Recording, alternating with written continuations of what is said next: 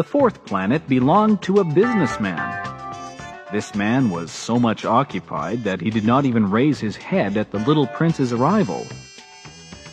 Good morning. The little prince said to him, Your cigarette has gone out. Three and two make five. Five and seven make twelve. Twelve and three make fifteen.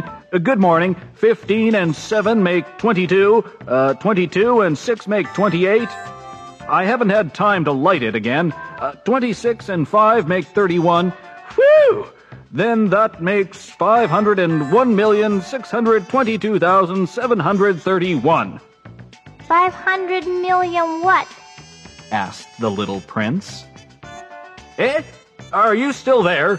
501 million. I can't stop. I have so much to do. I am concerned with matters of consequence. I don't amuse myself with balderdash. Two and five make seven. 501 million what? repeated the little prince, who never in his life had let go of a question once he had asked it. The businessman raised his head.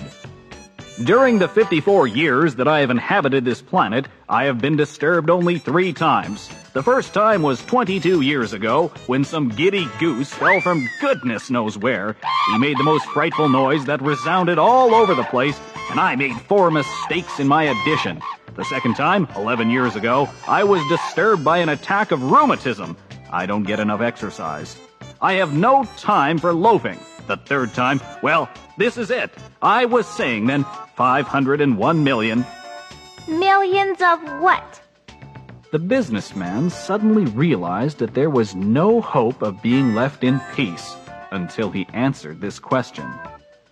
Millions of those little objects, he said, which one sometimes sees in the sky. Flies? Oh no, little glittering objects. Oh no, little golden objects that set lazy men to idle dreaming. As for me, I am concerned with matters of consequence. There is no time for idle dreaming in my life. Ah, you mean the stars. Yes, that's it, the stars. And what do you do with 500 million of stars? 501,622,731.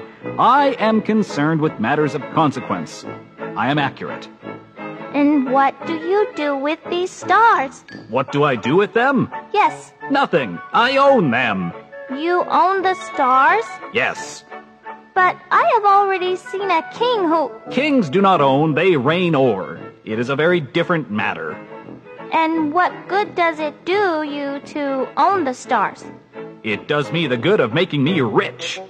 And what good does it do you to be rich? It makes it possible for me to buy more stars, if any are discovered. This man The little prince said to himself. reasons a little like my poor tippler. Nevertheless, he still had some more questions. How is it possible for one to own the stars? To whom do they belong?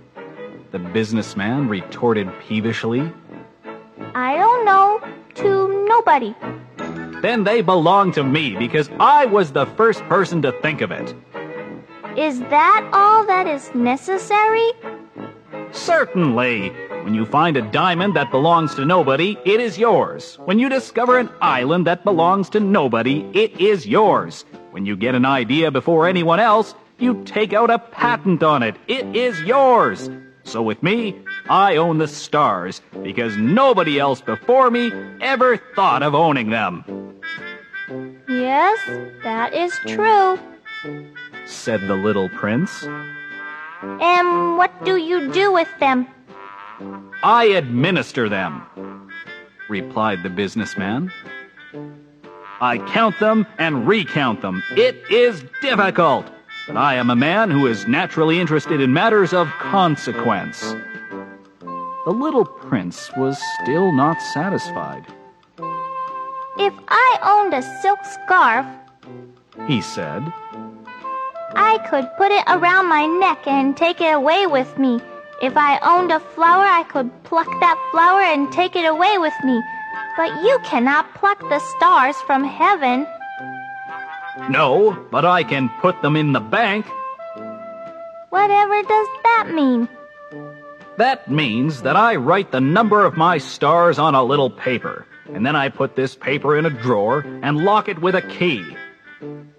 And that is all? That is enough, said the businessman.